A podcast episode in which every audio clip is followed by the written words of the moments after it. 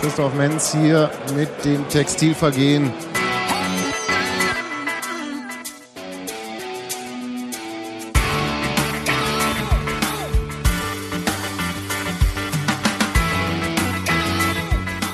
Schönen guten Abend zum Podcast. Wir sind wieder zweier Leute verlustig gegangen. Hans-Martin und Bunky sind heute nicht da. Wir grüßen euch beide ganz herzlich. Stattdessen, also nicht stattdessen, sondern wie es sich gehört, haben wir hier Robert und Sebastian und äh, mich. Hallo Steffi. Hallo Abend. Steffi. Wir hören mal zur Einstimmung O-Töne.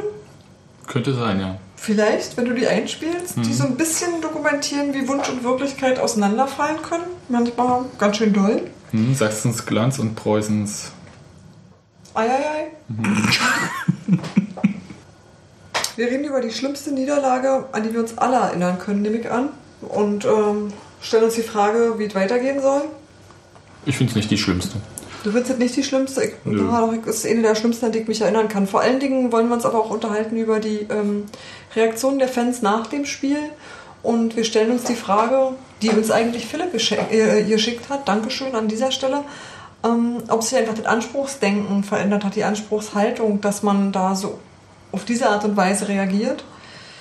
Wir ähm, sprechen über den Drachenboot Cup, bei dem die Mannschaft ähm, am Tag nach dem Spiel erschienen ist und sich auch dem Gespräch gestellt hat. Und wir wollen schließlich nochmal kurz über das Fan-Treffen vom Dienstag reden. Ja, Schlussstrich, Debatte. Ist wichtig.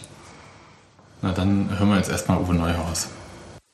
Und es wird eine tolle Kulisse, es wird eine heiße Atmosphäre werden. Da muss man äh, vor allem auch einen kühlen Kopf bewahren, muss von sich selbst überzeugt sein, sich jederzeit durchsetzen wollen. Das wird unser Ziel sein. Und ich denke, dass wir nach Dresden fahren, um drei Punkte mitzunehmen. Und so werden wir die Sache auch angehen. Danke.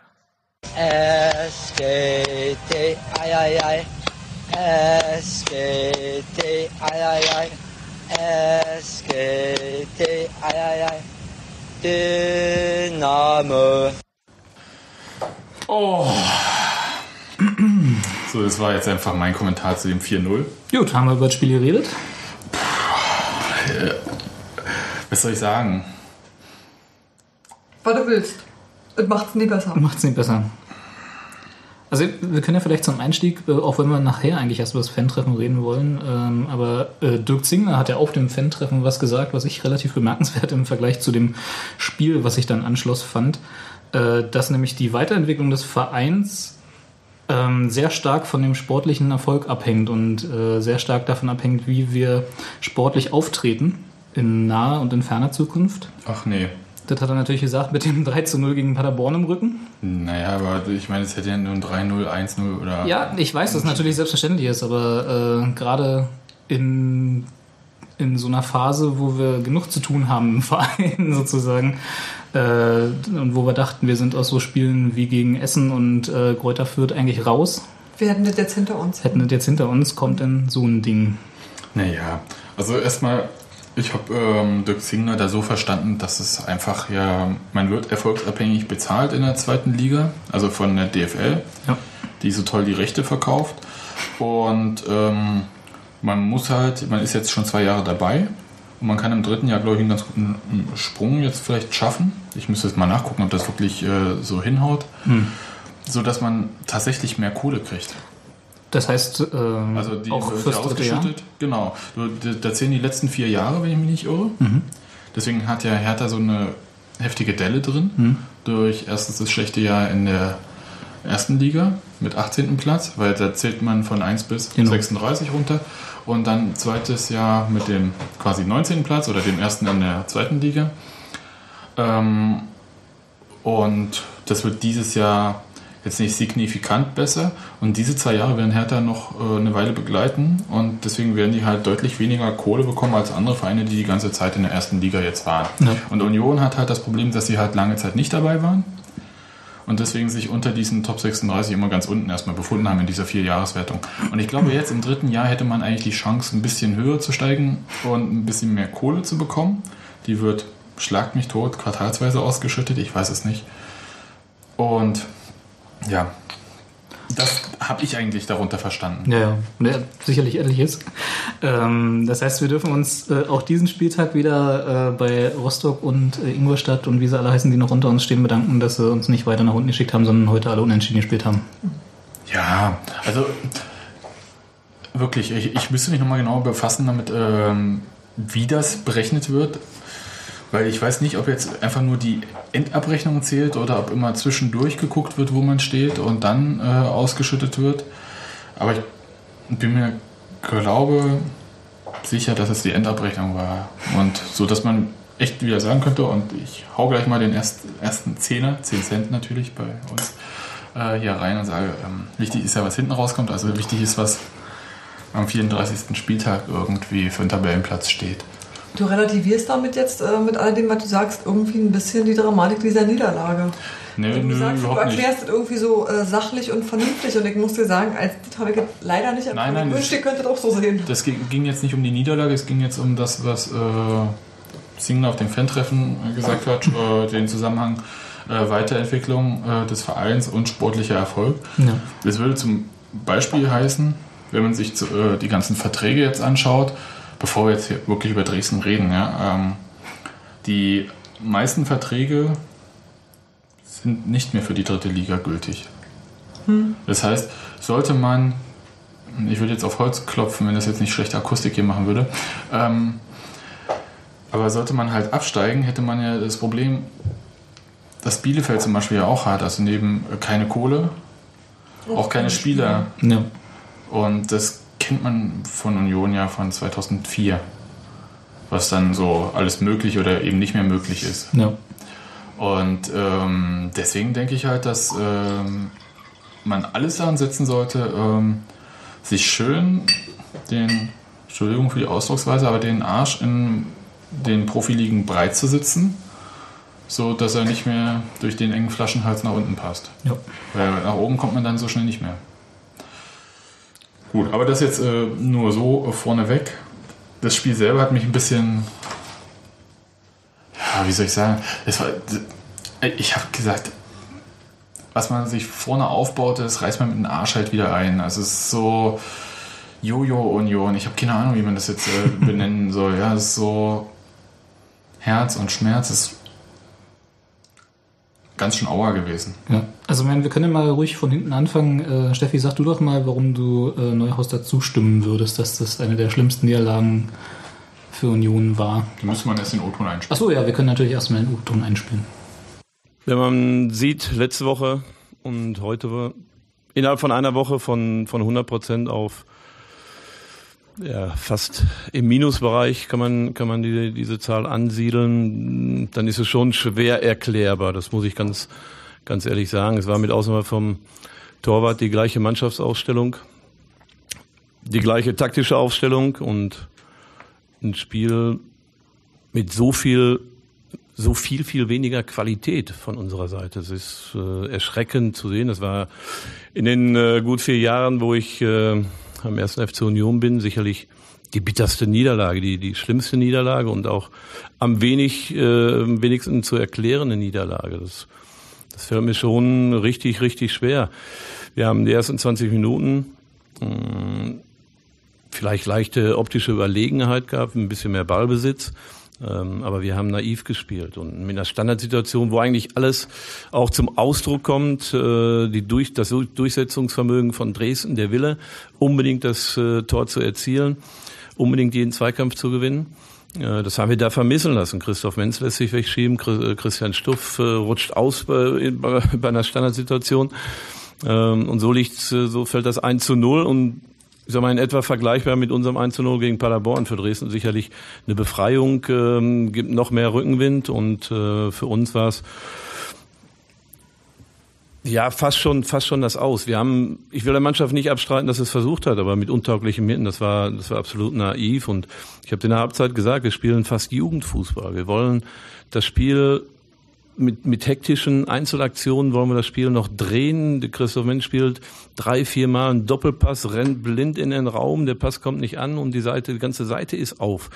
Das ist schon richtig bitter gewesen. Also wie das innerhalb einer Woche passieren kann, wie gesagt, da habe ich jetzt im Moment äh, keine Antwort drauf. Und in der zweiten Halbzeit, äh, wir haben Überzahl hinten, ähm, fangen unseren Konter. Dann fängt der erste an zu dribbeln, zum 3-0, der zweite an zu dribbeln, zum 4-0. Also solche Fehler kannst du in der zweiten Liga nicht machen. Das hat mit Zweitliga-Fußball dann in dem Bereich nichts zu tun.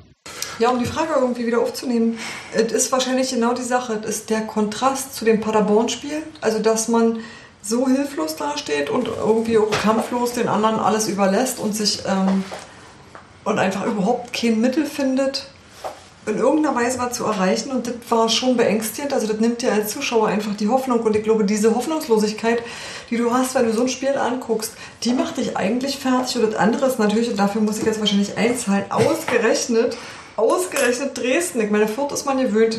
Gegen Fürth wird traditionell verloren. Das war nur diesmal etwas höher. Aber ähm, gegen Dresden zu verlieren ist ein Problem. Schlimmer als gegen HFC zu verlieren? Ja. Ja, also für mich nicht, weil für mich ist alles doof, was irgendwie da passiert. Ich habe da wenig ähm, Emotionen gegenüber Dresden. Aber ähm, ich habe das äh, nach dem Drachen, also bei dem Drachenbootrennen habe ich das gemerkt, dass die Leute, also dass es die halt so richtig getroffen hat, dass wirklich Dresden, also die Sachsen. Ich bin ja nun selber einer, deswegen ähm, kann ich gar nicht so das äh, Gesicht so schmerzverzerrt. Ich würde nur sagen, halt, äh, Dresden ist halt keine richtige Stadt in Sachsen, ja klar. Aber ähm, es gibt halt nur eine richtige Metropole. Aber sonst, nee, Jetzt lass mal den Lokalpatriotismus da raus. hat man da was rausgehört. Nee, ich kann mit den Emotionen echt nicht mitgehen, weil äh, dieser Osten ist halt auch schon eine Weile vorbei und äh, Dynamo Nee, Dresden, die ist spielen jetzt äh, in einem Stadion, das mit so einem lächerlichen Namen daherkommt, das ihnen nicht mal gehört, was im Prinzip wie so ein Betonklotz um den Hals schon von diesem Verein hängt, wo die an diesem Ding auch zugrunde gehen werden irgendwann. Genau, aber sie haben Also uns hab- in diesem lächerlichen Stadion mit 4 zu 0 mit einer auch nicht besseren Leistung als Paderborn äh, nach Hause geschickt. Ja, und das Schlimme, das tatsächlich Schlimme eigentlich an diesem Spiel, äh, ich, war schon eine bittere Niederlage. Schlimmste würde ich nicht sagen. Da gab es ein paar Sachen, die mich mehr getroffen haben. Also sowas wie ähm, vor zehn, über zehn Jahren dann gegen Lüneburg und Lübeck. Moment, Neuhaus hat ja ich gesagt, dabei. unter seiner Ägide. Ja, aber für mich persönlich ist es halt noch nicht, äh, also Genau, aber das würde ich auch so sehen. meine Le- Leidensfähigkeit ist äh, einiges, also die, ich bin strapazierbar. Du bist Ja. in Union abgehakt. Ja, Ja, da war einiges schon in den letzten Jahren, das stimmt. Ja. Aber was mich wirklich gestört hat, war, ach ja, dass man mal einen schlechten Tag hat. Auch das würde ich noch zugeben. Und dann gegen eine Mannschaft, die richtig gut drauf ist, verliert. Ja, klar, kann passieren. Und auch hoch, ja, klar. Aber Dresden war ja nicht mal gut. Nee. Das war das, was mich geärgert hat. Und dieses Stadion, was haben die denn da für eine Stimmung? Das ist ja wie, ah, erst bei einem 2-0 gehen die ab und feiern. Was macht die denn vorher? Es ist, es ist doch lächerlich. Ist, äh, und Dresden soll angeblich so tolle Fans haben. Und ich kenne auch welche und die sind wirklich gut und so, aber was ist denn das? Da ist eine Grabesstimmung in diesem Stadion, solange die Mannschaft nicht irgendwie sicher führt. Das ist doch. Ich meine, was haben die denn gesehen die letzten Jahre? Champions League in Dresden oder was? nee, also diese Anspruchshaltung. Ja, da, und das regt mich natürlich auf, dass man dann halt den, ja, und dann haben sie noch diese ähm, tolle Choreo davor gezeigt. Die habe ich übrigens nicht verstanden. Ja, ja, weil dass man Schiss hat vor den, Der ähm, Wolf, nee, was war das? vor den Löwen? Sachsenfratzen, die im Dunkeln mit einem Baseballschläger warten. Nee, keine Ahnung. Der Baseballschläger war wahrscheinlich schwarz auf schwarz, deswegen hat man den nicht so gesehen. Ja, war nur so Kontur. Ja, Man hat halt nur so Augen gesehen und ja, ja, klar. Und äh, der arme Berliner Bär hat Angst vor den Dresdner Löwen im Dunkeln. Ah ja, Löwenhöhle. Willkommen in der Löwenhöhle. oder Ja. sowas, ne? genau. Ja. Aber ich meine, Bär, Löwe, riecht alles genauso gut. ich. Insofern, also das macht mir jetzt nicht so viel. Wobei, wobei ich sage, ich, also ich glaube, es bringt, also ich weiß, du bist da jetzt gerade, du echauffierst dich da jetzt gerade wieder in so einen bin äh. Sachsen-Hass rein. genau. Dresden-Hass, in einen, In einen Selbsthass, in genau. Selbsthass, genau. Nein, äh, ich glaube, es bringt uns nichts, jetzt irgendwie zu sagen, dass die Dresdner Fans äh, nur nach dem 2 zu 0 äh, äh, Stimmung gemacht haben. Also ist Nein, halt aber der einfach. Kontrast war es. Der Kontrast war da, sicherlich, aber ich weiß, ich kenne die Anspruchshaltung der Dresdner Fans ehrlich gesagt nicht und des Dresdner, des, des Vereins. Also ich meine, die sind natürlich mit einem 4 zu 3 am Rücken aus dem Pokal gekommen gegen Leverkusen. Äh, da bist du ein bisschen arrogant. Das kann ich mir schon vorstellen. Also doch, klar, als Fan, das passt schon, da können sie sein. Äh, mich hat eigentlich, also ich würde das jetzt gar nicht projizieren auf Dresden, wie die Fans waren, wie die, die gespielt haben. Die waren nicht gut. Da sind wir uns, glaube ich, alle einig, oder? Das war jetzt keine Glanzleistung von Dynamo. Und äh, Dynamo. Dynamo. Eieiei.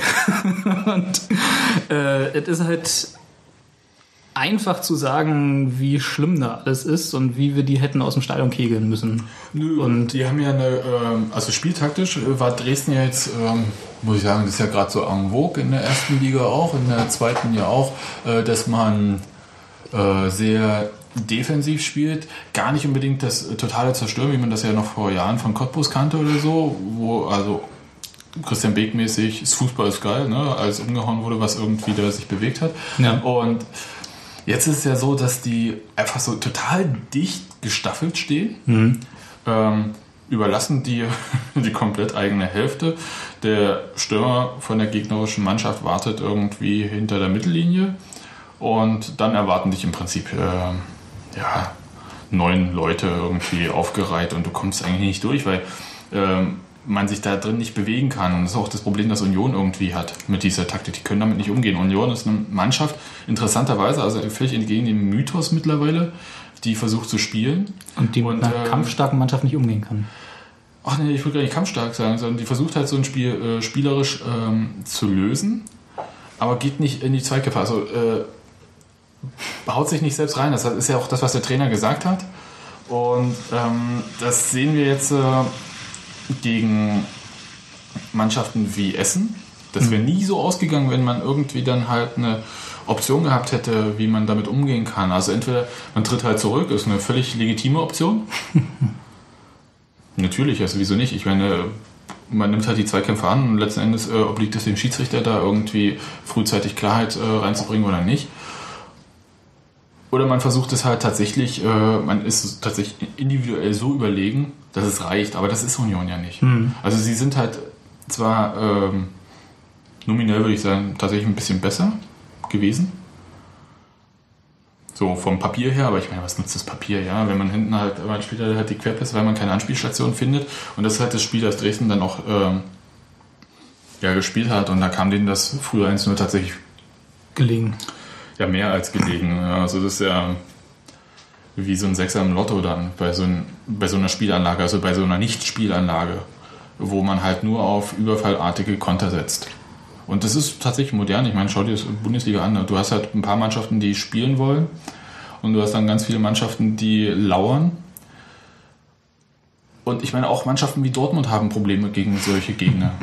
Ja, nicht, dass ich jetzt Union irgendwie ansatzweise mit Dortmund, aber Wobei ja gerade, wenn du sagst, wir haben, also die Dresdner lauerten auf Konter. Das stimmt schon, das ist richtig, habe ich auch gesehen. Aber das Problem ist, das 1 zu 0 fiel nach einem Standard, äh, aber ich wo meine, einfach, das- na Moment, wo einfach komplett die Zuordnung nicht stimmte und einfach zwei, ich weiß jetzt nicht mehr wer, der Torschütze warf zum 1-0, das war entweder Knopf oder der andere, der auch mit zwei F von denen. Nee, L. L? Äh, genau, Knoll, Knoll, Knoll, Stoll. Stollen, Troll, Ja, die waren es, genau. Egal, äh, die, die standen einfach beide frei vor Glinker und einer hat ihn dann halt reingehämmert. Ja, Na Moment, das ist ja, das Problem ist, dass einfach die Zuordnung so oft nicht stimmte in diesem Spiel. Und das war das erste Mal und prompt 1-0. Und bei und der 2-0, ohne jetzt vorzugreifen, war dann auch wieder der Konter, wo einfach dann keiner mehr da war dort hinten und der da irgendwie was hätte abfangen können. Ja, aber ich meine, sieh doch mal an, wie das passiert ist. Ich meine, dämlicher als das 1 kann es nicht passieren. Ich würde nicht mal sagen, hey, äh, zu, äh, Zuordnung oder so. Ich meine, der prallt von Menz ab der Ball. Ja. Also wirklich auf eine selten dämliche Art und Weise. Natürlich, dass da viel Pech dabei war und dass es unglücklich äh, war. das, ist sag auch ich nicht so, dass der Menz irgendwie, huch, da ist ein Ball und äh, fällt mir aufs Knie, sondern der war ja natürlich irgendwie beschäftigt und da ist ihm der Ball dahin. Der äh, Stuff war in dem Moment indisponiert, also konnte da nicht. Ja, Ausgerutscht aber oder genau. warum? Ja, eben. Wenn da zwei, wenn Ja, da zwei ausreden. Also, es, Dresdner stehen, dann muss wenigstens ein Unioner da stehen, der irgendwie so tut, als würde er verteidigen.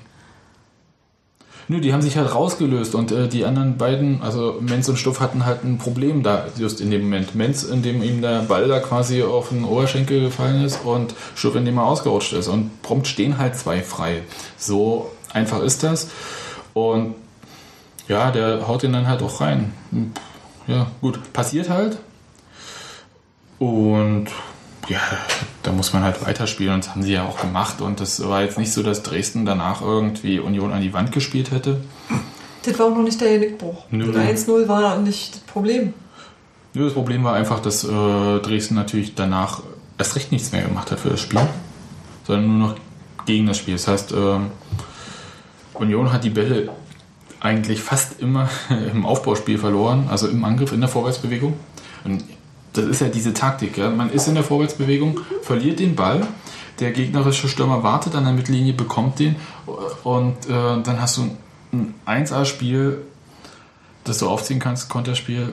Ja, Also bestellen wir uns jetzt alle ein T-Shirt bei den elf Freunden gegen den modernen Fußball. Genau. Ja, modern ist halt was. Oh, Entschuldigung, ich bin Modernes was? was, was gewinnt. Was also gewinnt. ja, natürlich. ähm, Ja, ich finde es halt irgendwie unansehnlich ohne Ende. Also kannst du sagen, was du willst, Zweitliga, Kampffußball und so, aber ich meine, dann will ich die Leute in den Gras fressen sehen und nicht irgendwie, ja, die verschieben so toll. Ja, das ist halt zweite Liga, muss dich dran gewöhnen. Ah, das kriegst kotzen echt. Ich, ich hasse so eine Spiele. Ich wollte bloß ganz kurz, äh, weil genau das, was du gerade gesagt hast, hat ja auch äh, Göhlert dann nach dem Spiel gesagt. Also in der Vorwärtsbewegung den Ball verloren und dann hinten Probleme gehabt. Ja, dann hau ihn rein. Wie gesagt, wir haben, ja- wir haben in der Vorwärtsbewegung jedes Mal die Fehler gemacht. Und da ist es natürlich dann immer hinten schwer. Äh, bist unsortiert. Und ja, dann machen wir, äh, ja, waren wie gesagt immer leichte Fehler, immer einfache Fehler. Das darf nicht passieren. Ja, und dann endet so ein Derby, was du eigentlich äh, mit ja, 100% angehen wolltest. Das sieht dann so aus, als hättest du bloß 80% gegeben. Er hat Derby gesagt. Hat Derby gesagt. Er hat auch 80 Prozent gesagt. Ich hab weniger Nicht mal, ne? gesehen. Ja, Ja, gut, machst du das auch war Derby ja bei ein. unter Zarz vergöllert. der Ja, ich sage Göhlert.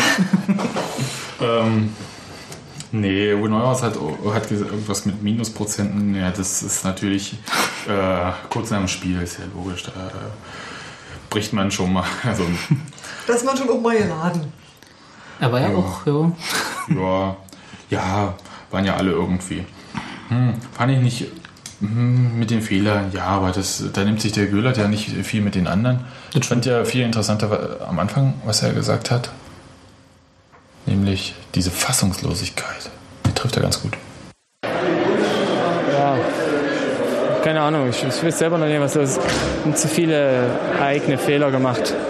Die wurden prompt bestraft. Ja. Dann haben sie, glaube ich, mit äh, jeder, jeder Chance, die sie hatten, dass ich sage, mit jedem Fehler, den wir gemacht haben, haben sie ein Tor gemacht. Ja, bei uns lief einfach gar nichts. Das ist auch nicht zu verzeihen. Das ist hart. Das ist hart tatsächlich. Also du merkst auch, dass er äh, überhaupt mit der Situation nicht zurechtkommt in dem Moment und ja nicht weiß, was er sagen soll. Ja, der wollte den Dresdner natürlich auch einer reinzwirbeln als Chemnitzer. Verstehe ich auch. Ähm, ja, m, was will man dann? Es ist jedenfalls meines Erachtens ein bisschen doof gelaufen. Mich interessiert immer noch die Sache mit dieser, wa- warum hat man nicht einfach Dresden irgendwie vielleicht versucht, ein bisschen rauszulocken, ein bisschen kommen zu lassen. Und ich meine, wenn sie halt äh, meinen, sie wollen die Mittellinie nicht überqueren, weil da irgendwie der Trainer vorher Minen ausgelegt hat von Dresden, dann schiebt man sich den Ball halt hinten rum die ganze Zeit, fällt halt kein Gegentor. Wunderbar. Ist zwar auch total unansehnlich, aber dann geht es halt nicht anders. Ja, und ähm, der Trainer hat sich ja aufgeregt und das hat er mm, mehrfach, hat er auch beim Drachenbootrennen nochmal wiederholt, also dass ihm das überhaupt nicht gefallen hat, diese Kombination, wenn halt Menz und Quiring da Doppelpass versucht haben und dann beide nach vorne gestürmt und ja, dann war halt Polen offen, ne? und da kann auch ein Glinker letzten Endes, ähm, der wirklich mal ein paar Spiele braucht, um meiner Meinung nach ähm, wieder richtig sicher zu werden, ja, äh, haben sie ihm ja einen Bärendienst erwiesen. Gut, dass sie Proschke nicht reingestellt haben. Also der wäre falsch gewesen in so einem Spiel. Tja. No. Ja, aber es, ich, ich weiß nicht, ich kann jetzt, man könnte jetzt irgendwas über Einstellungen oder so erzählen. Das ist aber, glaube ich, Quatsch, weil einfach die Warnschüsse waren ja da, auch vorher. Dieses äh, Ding gegen Fürth, da war man einfach unterlegen. Fürth ist ballsicher, Fürth ist richtig schnell. Fürth hat aus anderen Gründen gewonnen als Dresden. Das kann man mal so festhalten. Ja, Fürth hatte vor allem gespielt und ähm, hat zwar auch gekontert, aber die haben halt auch gespielt. Deswegen ist Union auch zu richtig vielen Chancen gegen Fürth gekommen.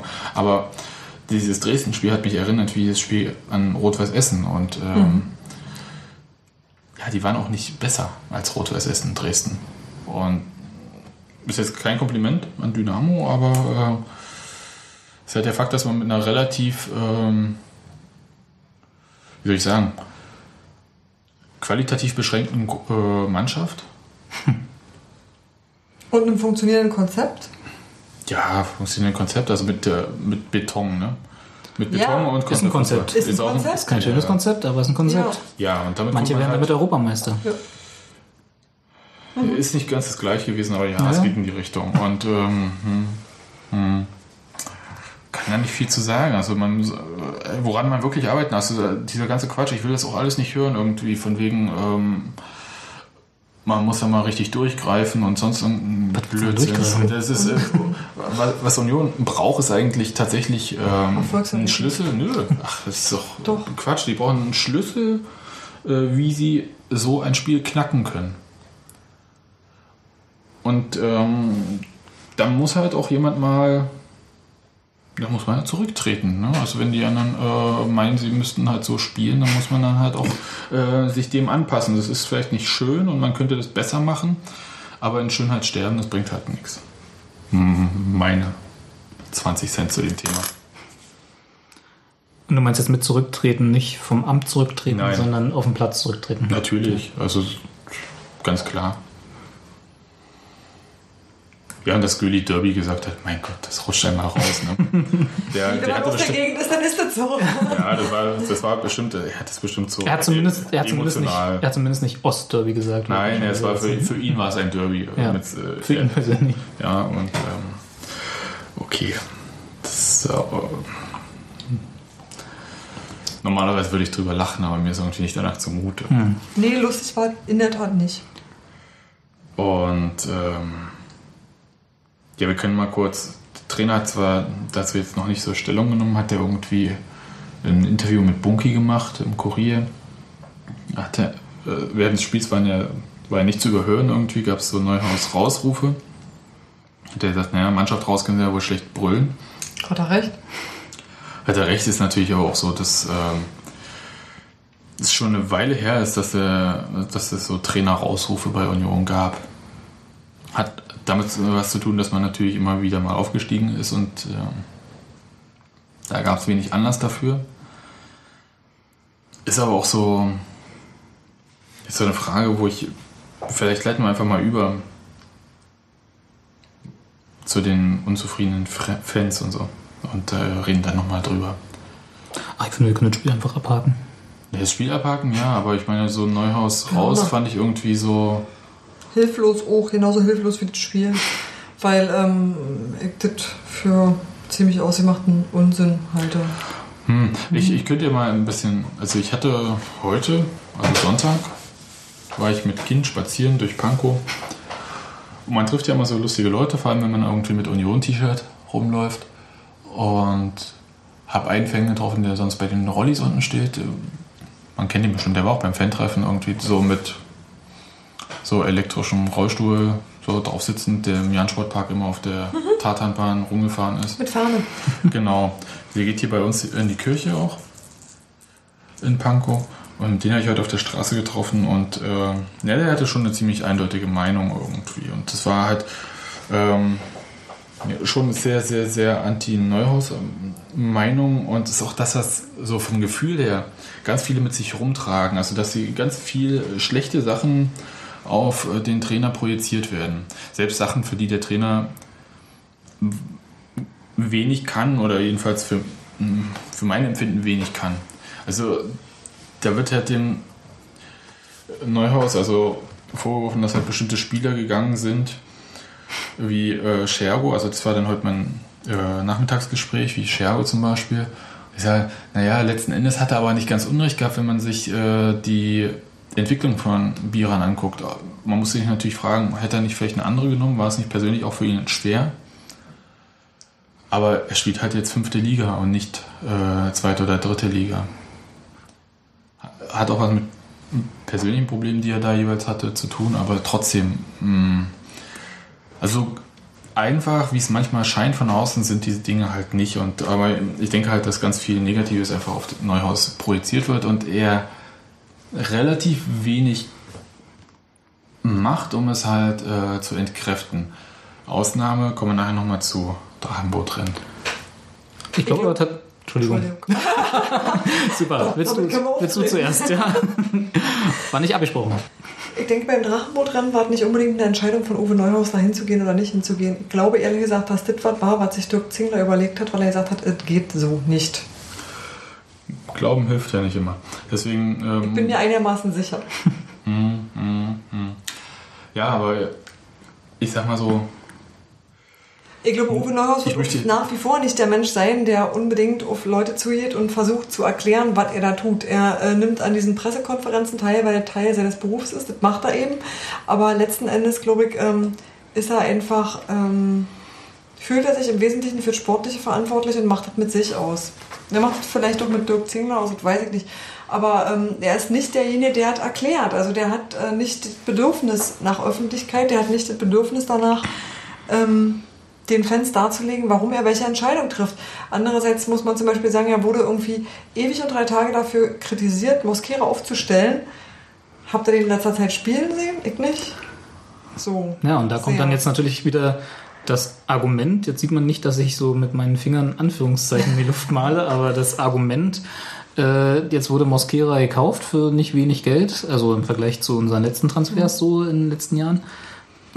Das, äh, ne, und äh, er spielt dann eben nicht. So, und das wird dann auch wieder Neuhaus vorgeworfen, nach dem Motto, weil er hat ja nun mal jetzt offiziell auch die sportliche Leitung, obwohl er sie schon seit ein paar Jahren hatte, aber ne, äh, er hat sich jetzt entschieden, Mosquera nach seinem Leihgeschäft zu kaufen. Und äh, jetzt spielt er nicht. So, dafür spielt Silvio, auch ein etwas teurerer Spieler. Und Simon Tirode. Auch der Terodde zweiteuerste Union-Spieler. aller Zeiten. Silvio. Ja, siehst du. Und äh, ich sag mal, die Stürmertore, die wir diese Saison gesehen haben, halten sich bisher in Grenzen. Ähm, ich sage jetzt nicht, dass das Neuhaus schuld ist, aber das halt, sind halt alles so Sachen, wie Sebastian sagte, die auf ihn projiziert werden. Dann, das sind Entscheidungen, die nach außen, äh, die man sieht. Also vieles sieht man ja nicht, was so im Training passiert und äh, was es für Gespräche mit der Mannschaft gibt und so, was du meintest. Er ist halt nicht der öffentlichste Trainer der Welt. Äh, und da wird dann da werden dann augenscheinliche Entscheidungen genommen, sowas wie Verpflichtung von Silvio, wie Verpflichtung von Terodde, wie Verpflichtung von Mosquera nach, nach, dem, nach seiner Leihe, die dann, wenn sie nicht klappen, so wie es jetzt im Moment aussieht, auf ihn projiziert werden. Die vor der Saison aber allen Leuten gut schienen, die nach den Testspielen Genau. allen Leuten gut Genau. schienen, wo alle gesagt haben, hätte ich genauso entschieden. Total super. Ich immer also ich so. halte Terodde und Silvio auch nicht für schlechte Spieler, so Nö. ist es nicht, aber die müssen halt jetzt irgendwann mal greifen, so in ihrer Rolle. Ja, aber die Frage, die ich mir ja stelle bei Mosquera zum Beispiel, wo soll der Neuhaus ihn denn jetzt im Teil 2 einsetzen? Er kann ja nicht plötzlich zwölf Spieler auf den Platz äh, schicken. Warte, 20 Cent, tut mir leid. Aber ähm, es sind so, Ja, ja, nee, ich, deswegen sage ich ja, deswegen habe ich ja mein Argument in Anführungsstriche gesetzt, äh, auch verbal nochmal ja, bestätigt. wenn es halt richtig nicht läuft, dann wird halt alles, was irgendwie gemacht wird, dann halt dafür ausgemacht, äh, dass Genau. es doof läuft. Zum Beispiel wird Neuhaus vorgeworfen, dass er halt so ruhig da saß bei der Niederlage. Mein Gott, der, ich, ich nehme ihm das hundertprozentig ab, dass der total geschockt war. Da waren wir irgendwie alle nicht reagiert. Naja, was willst du denn großartig machen? Das ist auch ruhig da. Kannst du auf der Tribüne weiter gucken. Ja. Hast du davon mehr gekonnt? Also- nicht wirklich. Also, also ist nicht so, ich würde nicht mal sagen, dass er sich vercoacht hat oder so. Also das Ergebnis spricht halt äh, gegen den Auftritt der Mannschaft, den hat er jetzt verantworten, okay, gut ist. Und äh, nicht mehr, nicht weniger. Dass er nicht jetzt ein Trainertyp ist wie andere in der zweiten Liga, die, wenn sie im Stau stehen, äh, einfach irgendeinen Journalisten anrufen und sagen, ja, lass uns unterhalten, mir ist langweilig. Ja, das wird Neuhaus nie sein. Muss er aber auch nicht. Sein Job ist ja Sport. Das sag ich jetzt, ja, der irgendwie sonst immer so ein bisschen meckert, weil bei Union nicht alles so toll und öffentlich ist. Aber jetzt in dem Moment sage ich halt, ey, komm, lass den Typen seinen Job machen. Und äh, er hat ihn gut gemacht bisher. Und ähm, nennt mir die Alternative. Neururer oder was? Der ist gerade Scout geworden bei Union. Seltsam. Nein, also das ist äh, wirklich äh, völlig fehl am Platz, solche Aber halt- Ich Rufe. würde nicht mal sagen, dass es Fehler am Platz ist. Ich finde, ich finde die Ausdrucksweise oder beziehungsweise die, die Gewalt, wenn man es so nennen will, mit der jetzt auf einmal sich Bahn bricht und mit der jetzt rauskommt, die ist fehl am Platze. Generell finde ich erstmal, ist es ja eine Meinung, die man haben kann, dass Neuhaus nicht mehr zu Union passt oder nicht mehr der richtige Trainer ist. Die mag begründet sein, die mag nicht begründet sein. Du hast jetzt eben gute Argumente geliefert dafür, dass sie deiner Meinung nach nicht begründet ist. Äh, wie auch immer gut die Argumente von anderen sind, die so sehen, dass Neuhaus jetzt nicht mehr zur Union passt oder die Mannschaft nicht mehr erreicht. Kann ich dir werf jetzt sagen. gleich mal 20 Cent ein für diese ganz, ganz schlimme Floskel. ähm, äh, die so gar nichts aussagt. Aber weißt du, das sind halt so, äh, ich, ich verstehe, ich habe ja letztes Mal auch gesagt, dass ich diese Tapete gut fand und verstanden habe, diese Unzufrieden. Ähm, und ich verstehe tatsächlich, dass man unzufrieden ist mit der Arbeit von Uwe Neuhaus, auch über die letzten Jahre hin. Also jetzt nicht auf diese Saison gesehen, sondern über die letzten, sagen wir mal, Anderthalb. zwei Jahre. Äh, da gehört zum einen natürlich das Festhalten an Mosquera dazu, die wir, glaube ich, alle so richtig nicht, also alle so richtig nicht verstanden haben. Und dazu gehören auch so Sachen wie in dem Spiel gegen Dresden jetzt, dass ich halt einen Matuschka habe, der im Mittelfeld mit einer 20-prozentigen Zweikampfquote abgeschlossen hat, dieses Spiel. So, das kann man natürlich nachher in Zahlen be belegen, aber wenn ich Trainer bin, dann sehe ich das im Spiel. Der aber trotzdem das Spiel zu Ende gespielt hat. Wahrscheinlich auch mangels Alternativen, wenn man soll, soll man sonst auf diese Positionen bringen. Ne? Dann habe ich einen Kohlmann, der hinten in der Abwehr auch mit einer 40-prozentigen Zweikampfquote das Spiel abgeschlossen habe, wo ich auch Ja, sage. bei, bei dem Spiel hätte ja auch quasi alle Ich, ja, ich, aber weißt du, er hat es nicht gemacht. Das ist halt das Ding. Also für mich ist einfach so, die erste Auswechslung kam kurz nach dem 2-0 und das war ED, wenn ich mich richtig erinnere, der dann äh, ins Spiel kam. Äh, und er hat zwei Auswechslungen im Spiel gemacht. Ich sage jetzt nicht, dass das so das ist, wo ich sage, äh, daran liegt es jetzt und deswegen muss Neuhaus jetzt gehen, ist ja Unsinn. Aber es sind so kleine Sachen, wo ich mich auch frage, so, ob ihm nichts mehr einfällt. Oder ob er mit dem, was wir da auf der Bank sitzen haben, vielleicht nichts mehr anfangen kann in so einem Spiel. Naja, würde ich nicht so nennen. Also ich bleibe dabei, was ich vorhin gesagt habe. Ähm, Union fehlten Schlüssel gegen Mannschaften, die so spielen. Ja. Aber uns fehlt ja für- anscheinend auch ein Schlüssel gegen Mannschaften, die wie Fürth spielen. Es ist, äh, gegen die werden wir so lange verlieren, solange wir nicht qualitativ gut genug sind, um, um den Aufstieg mitzuspielen. Gegen die verlieren wir erst nicht mehr, wenn die aufgestiegen sind. Ja, Das kann aber sein, ne? Was ich meine, ist halt, es ist halt Aufgabe des Trainers, diesen Schlüssel äh, zu finden. Mhm. Ja, und ich würde mir Gedanken machen, wenn das jetzt mh, über längere Zeit anhält. Aber solange das jetzt äh, einzelne Aufnahmen sind, bin ich total, Entspannt. naja, ich würde nicht sagen tiefenentspannt, weil mich, wie gesagt, mich hat halt gestört, dass die Dresdner nicht so gut waren Ja. und man deswegen verloren hat. Ja. Im Gegensatz zu Fürth, die ja wirklich auch mal gut waren. Ähm, aber ich sehe halt einfach die letzte Saison, wo ich dachte, Leute, da wart ihr saugeduldig. ja. Und ähm, jetzt dreht ihr völlig ab. Ne? Und dann hören wir uns jetzt einfach mal Tusche an, was er gesagt hat nach dem Spiel. Und jetzt äh, ja, müssen wir uns äh, die Arschbacken zusammenkneifen und äh, uns dürfen uns nicht verstecken. Wir werden darüber reden und das auswerten. Muss mal kräftig in den Arsch treten und äh, ja, dann müssen wir, wie gesagt, die Arschbacken zusammenkneifen und äh, müssen alle gemeinsam wieder da durch und da rauskommen. Ich habe in einer Woche mir das Training angeguckt und war eigentlich relativ begeistert, wie ihr äh, direkt das Spiel geübt habt, recht häufig. Ähm, und davon war heute fast überhaupt nichts zu sehen. Also man hatte so das Gefühl, bei der Ballannahme, es dauert immer irgendwie eine Sekunde, zwei Sekunden, bis man überhaupt gesehen hat, wo die Abspielstation ist. Das betrifft auch dich, aber nicht nur dich heute bei dem Spiel. Äh, woran liegt das eigentlich? Warum könnt ihr sowas nicht umsetzen dann im Spiel? Ja, das ist halt, äh, was ich gesagt habe, dass Dresden da immer einen Gedanken, äh, immer, immer einen, na, einen Schritt schneller waren wie wir. Äh, wir haben zu, zu lange den Ball gehalten, äh, haben äh, nicht, nicht äh, ja, die Übersicht gehabt, die wir äh, am, am, am, Freitag gegen Paderborn hatten. Und dann kommt sowas zusammen. Natürlich, dann kommen die Fans hier, ist ja ähnlich wie bei uns. Äh, dann äh, macht jeder Fehler, viele, viel zu viel Fehler gemacht heute, viel zu viel, viel, Konter äh, reingelaufen. Ja, und dann kommt halt so ein Spiel leider zusammen. Und äh, wie gesagt, wir haben eigentlich gut trainiert die Woche. Was du sagst, äh, wir haben zwar viel, viel direkt versucht zu spielen, aber Dresden hat auch tief gestanden. Da war es halt auch schwer durchzukommen. Dann machen sie natürlich wieder mit der ersten Standardsituation ein Tor. Ja, dann wird es doppelt so schwer. Dann können sie noch tiefer stehen und noch mehr kommen lassen, auf unsere Fehler warten, die wir heute viel zu viel gemacht haben, egal wer. Dann haben sie schnell nach vorne umgeschalten, ja, und dann haben wir natürlich innerhalb von 10 Minuten, glaube ich, zweite Halbzeit drei Tore gekriegt. Ja, dann, äh, ja, dann stehst du da, 4-0 und die Fans, äh, ja, sind sauer zurecht und äh, dann muss man sich auch mal, ja, dann kriegen wir halt in die Fresse die Woche, aber wir müssen äh, uns, ja, wie gesagt, gegenseitig wieder äh, nochmal aussprechen und äh, Dinge sagen. wie wir da rauskommen. Ja, ich will jetzt nicht alles schlecht reden, davon abgesehen, aber so wie wir heute aufgetreten sind, dürfen wir, halt, äh, dürfen wir keine, kein Spiel mehr spielen und äh, Ja, äh, war nochmal klare Ansagen. Also Arschbacken zusammenkneifen habe ich jetzt gelernt, nicht Arsch zusammenkneifen. Das war eine Wutrede und das verstehe ich auch. Ja. Also dem, äh, Wutrede, Boulevard. ja, Juhu. ich hab von dir gelernt, hey. Ich lerne noch. ja, siehst du, und ich schon von Die dir. Ausrede ist auch nicht mehr lange gültig, was Nee, aber während Daniel Göhlert eigentlich eher so schockstarr und nachgerade schweigsam war, ähm, ist es aus Tusche so direkt herausgebrochen. Der war auch schockiert, aber halt mit einer anderen Reaktion. Naja, er ist ja nun auch jetzt nicht so der introvertierteste Typ, Der muss ja auch im Gegensatz zu Kapitän sein. Göhlert. Ja, der wird ja auch dahingestellt und muss jede Woche in mehrere Kameras sprechen. Da bleibt ihm schon übrig. Ja. Aber das hat halt, also ich weiß nicht, was ich jetzt vom nächsten Spiel erwarten kann und will und ich möchte eigentlich auch gar nicht dran denken. Na, da dürfen wir wieder Aufbaugegner spielen, ne? Erwarten Sie nichts, wer ist denn dran? Bochum. Hei, hei, hei. Junger spielt ja nicht mit.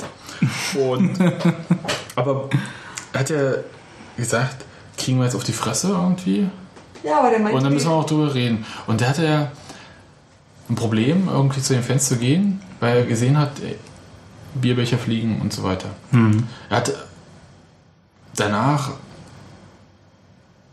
ich glaube, das hat ihn geschockt irgendwie. Also so äh, bleib ich dabei. Das, das war nicht, äh, das war keine gute Aktion. Die hat auch nicht. Das war keine gute Aktion, das war einfach nur Bullshit. Ja, aber äh, du weißt schon, was ich meine. Also Unmut ausdrücken Ja. und ähm, über die Stränge schlagen sind halt zwei verdammte unterschiedliche Sachen. Naja, ich kann dir auch genau sagen, weil das war, Steffi hat es ja schon geschrieben, äh, schöner Text übrigens, äh, dass, Danke. äh, dass einfach Becher werfen und Feuerzeug werfen auf die eigene Mannschaft, also das ist ja Prinzipiell prinzipiell sowas von gar nicht zulässig, ähm, weil, also was du vorhin ganz am Anfang gesagt hast, war ja, dass es ausgerechnet Dresden war. Und ich kann jetzt nur für mich sprechen, aber ich befürchte oder vermute mal, dass es da einigen äh, genauso geht, dass mir Dresden als Verein, nicht mal als Stadt, aber als Verein in erster Linie deswegen so unsympathisch ist, nicht weil es in Sachsen liegt, sondern weil was man so von der Fankultur in und um Dresden von den Vereinen mitkriegt, Ja. sind halt so Sachen wie, da sitzen dann, da werden dann halt Gräber ausgehoben und auf dem Trainingsplatz und da kommen dann irgendwelche so, wenn ihr absteigt, schlagen wir euch tot und so diese ganzen unschönsten der unschönen Sachen, die man so Alles das, was Fan- Fan-Antikultur ist. Fan-Antikultur, genau. Und ausgerechnet gegen die verlieren wir dann und, ver und dann sind irgendwelche Verstrahlten bei uns auf genau dem gleichen Trip, Genau. weswegen ich zumindest persönlich diesen Verein Dresden nicht gut finde. Und äh, dass man dann genau das gleiche Verhalten an den Tag legt, ist einfach so völlig daneben für meine Begriffe. Ja, das finde ich halt ist auch in keinem Fall das Mittel der Wahl. Ich finde es in Ordnung, der Mannschaft Bescheid zu sagen, dass das ein scheiß Spiel war. Ich Ja. verschiedene an Kritik in Ordnung. Ich kann so ja noch nachvollziehen, wenn man sagt, mit dem Trainer nicht mehr. Das sind alles Sachen, wo ich sage, das ist eine Meinungsäußerung, tolerabel. Ja, Aber echt Zeug schmeißen und sich benehmen wie der letzte Assi, das kann ich nicht haben. genau. Und da ist dann auch einfach Schluss. Jo. Weil man ja so anders ist als Union. Nee, weil man einfach ein normaler Mensch ist. Das muss es ja irgendwie im Fußball auch geben. Also das hat ja nichts mit anders sein zu tun als Nee. Union oder sonst. Oder das ist einfach ein Fußballspiel und ich will jetzt nicht diese Floskel von es ist nur ein Fußballspiel bemühen, weil wir sind da alle mit Emotionen dabei und wir haben alle. Es ist aber. Genau, aber es ein ist halt, es ist, ein Fußballspiel ist keine Rechtfertigung, also nichts ist eine Rechtfertigung, aber schon gar nicht ein Fußballspiel ist eine Rechtfertigung dafür, anderen Menschen äh, Gewalt zuzufügen oder andere oder äh, auf andere Menschen irgendwas zu schmeißen. Das ist einfach nur unterste Schublade und nicht tolerabel. Punkt. so. Ja, ähm, da sind wir ja alle einer Meinung. Und jetzt hatten wir ja die Frage von Philipp. Die kannst du ja mal nochmal vorlesen, Steffi. Philipp schreibt, ähm, er habe sich bei der Szenerie nach Spielschluss gefragt, woher sich die Ultras das Recht herausnehmen, wobei ich jetzt nicht sagen kann, welche Fangruppierung das eigentlich war, die da Sachen geworfen hat, so ähm, über zu reagieren. Und ähm, wer eigentlich behauptet hat, dass nach Paderborn jede Mannschaft weggeputzt werden müsste. Woher das kommt? Ähm, für ihn ist ähm, dieses UN, also dieses unzufrieden Banner ein Ausdruck dafür, dass sich ähm, die Liebe gerade an einem Scheideweg befindet und dass sich das Anspruchsdenken verändert hat. Und eigentlich ist das für ihn das Thema. Hat sich das Anspruchsdenken bei Union verändert? Ja, logisch hat sich das verändert. äh, Und man hat einiges auch dafür getan, dass sich das verändert, indem man halt ganz klar gesagt hat, einstelliger Tabellenplatz. Neun. Das, wir Nein, nein, einstelliger Tabellenplatz. Ist ja alles von 1 bis Ja, 9. ja. Ja, ja, 1 kann man mal und äh, bis äh, 7 kann man alles wegdrücken. Und eigentlich, äh, aber Platz 9, ja, selbst das ist ja ähm, nur mit konstanten Leistungen zu erreichen. Aber man hat es halt ausgesprochen. Oder man könnte auch sagen, Dirk Zingler und Uwe Neuhaus, die haben Jehova gesagt. Aber ähm, jedenfalls haben sie es gesagt und äh, daran müssen sie sich irgendwie messen lassen und sie wollen sich auch daran messen lassen und es ist auch wichtig, dass man sich solche Ziele setzt. Ob das ein realistisches Ziel ist, ähm, ja, wenn es das nicht wäre, hätten sie es sich wohl nicht gesetzt. Und ja, was denn? Nee, seit wann interessiert den Unioner, Genau. was irgendjemand anders über die sportlichen Ziele sagt? Ich Ja, bitte wieso? ist der eigene Präsident, das ist der eigene Trainer. Natürlich Ja, ist das interessant. da. Also Nein, Das sind, die sind ja nun Die können nicht ja- irgendwelche Kasper. natürlich nein, nicht. Darum geht es ja auch nicht. Genau, das ist überhaupt ja nicht der Das Punkt. geht ja nicht darum. Sondern man sagt einfach, ich bin Leiden gewöhnt, ich möchte mir nicht allzu viel vornehmen. Genau. Das ist eigentlich die Grundtendenz. Ich kann mir auch vorstellen, dass dieses Ziel, ich weiß jetzt nicht, wie bei Sebastian da jetzt war, aber dass dieses Ziel, als es ausgesprochen wurde vor der Saison, also ich habe es nicht ernst genommen, das habe ich auch letzte Woche schon gesagt. Ähm, ich nehme es auch weiterhin nicht ernst. Äh, für mich ist Abstiegskampf und äh, Klasse halten. Punkt. Also das ist das Ziel dieser Saison. letztes Jahr einfach nicht zu weit ähm, von all diesen ganz schlimmen Sachen entfernt. Ja. Und wenn man da einen deutlichen Abstand gesehen hätte, dann hätte ich gesagt, gut, mehr kann man immer wollen. Gut, das sehe ich auch nach wie vor so. Ich finde es auch schön zu sagen, als äh, Trainer, wir streben höher an. Das finde ich auch richtig. Das finde ich für einen Trainer vollkommen verständlich. Ich finde es auch für einen Präsidenten, der Geld verdienen muss, letzten Endes irgendwie auch Klar. nachvollziehbar, dass er sagt, ja, wir wollen uns in der Liga etablieren und wir wollen gerne besser abschneiden als in der letzten. Ja. Das finde ich alles vollkommen richtig. Das äh, wäre falsch, wenn die was anderes ausgeben würden. Aber als Fan sage ich mir, ist völlig richtig, aber wir nehmen mal ähm, die kleine Variante. Drinbleiben, super. auch. Du wirst nicht zu Sponsoren gehen und sagen, wir kämpfen um Abst äh, gegen den Abstieg, sondern du gehst zu Sponsoren und sagst, so, wir wollen unser Möglichstes geben und das ist diese Saison einstelliger Tabellenplatz Ja. und gut ist so. Das ist die Aussage von einem Präsidenten von einem Verein, der in der zweiten Bundesliga spielt und damit Geld verdienen muss. Und äh, als Fan, äh, der schon jetzt nicht erst seit letzter Saison zur Union geht, sondern irgendwie auch schon ein paar Jährchen mitgemacht hat und auch das, was du vorhin angesprochen hast, den Abstieg aus der zweiten in die äh, damals noch äh, Oberliga mitgemacht hat und erfahren hat, was das heißt, wenn man sich mal vergaloppiert in der zweiten Liga. Äh, ich glaube ehrlich gesagt nicht, dass die das, also berichtigt, berichtigt mich in den Kommentaren gerne, wenn ihr wollt, aber ich glaube nicht, dass das irgendjemand ernst genommen hat. Doch. Meinst du? Ja, weil es wiederholt wurde ohne Ende und ähm, da ich dann so Meinst du Medienecho oder meinst du. Nein, nein, nein. Äh, schon, nein, weder noch. Ich meine, äh, den Trainer zum Beispiel, der das mehrfach wiederholt hat, was, äh, dass das sein Ziel ist, der das auch nochmal nach dem Dresden-Spiel nochmal gesagt hat, dass es sein Ziel ist. Und ja, dann. Wäre ja auch albern, wenn er das wirklich glaubt, und das glaube ich ihm, dass er das glaubt, dass das sein Ziel ist, und das ist auch okay, dass er das jetzt am vierten Spieltag korrigiert. Ja, In natürlich, der Emotion des Augenblicks. ja, natürlich wäre das albern, aber äh, der Punkt ist ja der, dass man längere Zeit stillgehalten hat. Man kann schon sagen, dass äh, so ein bisschen eine Entwicklung fehlt, glaube ich, den Fans. Genau. Und zwar äh, tatsächlich in der Mannschaft. Und äh, jetzt rede ich gar nicht von Tabellenplätzen oder so. Und das ist das, was, glaube ich, äh, ein bisschen für, für Verärgerung sorgt. Gelinde gesagt. Aber ich sehe das. Aber ich glaube nicht, dass du, dass jetzt alle so dufte daherkommen und sagen, ja, ja, steigen wir ab, wir sind als Union schon so oft abgestiegen. Nee, das hat das doch ist keiner gesagt. Das hat auch Das keiner ist gar gesagt. Nicht, das ist überhaupt nicht der Punkt. Es geht auch nicht darum, immer zu feiern, wenn die Mannschaft scheiße gespielt hat. Das ist wirklich nicht der Punkt. Also, auch das ist manchmal, äh, kann auch durchaus albern wirken, wisst ihr? Und in Dresden war, wäre das sicherlich auch genauso unangemessen gewesen. Deswegen meine ich ja, Kritik ist völlig richtig. Kritik ist absolut angebracht. Klar, dass sich, die, dass sich die Spieler am Zaun auch was anhören dürfen von den Ja. Fans, die mitgefahren sind, dagegen hat auch keiner was. Das ist ganz Nö. normal. Aber es geht ja darum, äh, schmeißen wir dann was auf die Leute? Das Nee, haben wir ja schon gesagt, dass es nicht darum geht. Äh, dass es nicht richtig um ist. die Anspruchshaltung. Also haben die, die, die muss sich doch gewandelt haben, sonst hätten sie es ja nicht gemacht. Oder war das so ein Hallo-Wach-Ding?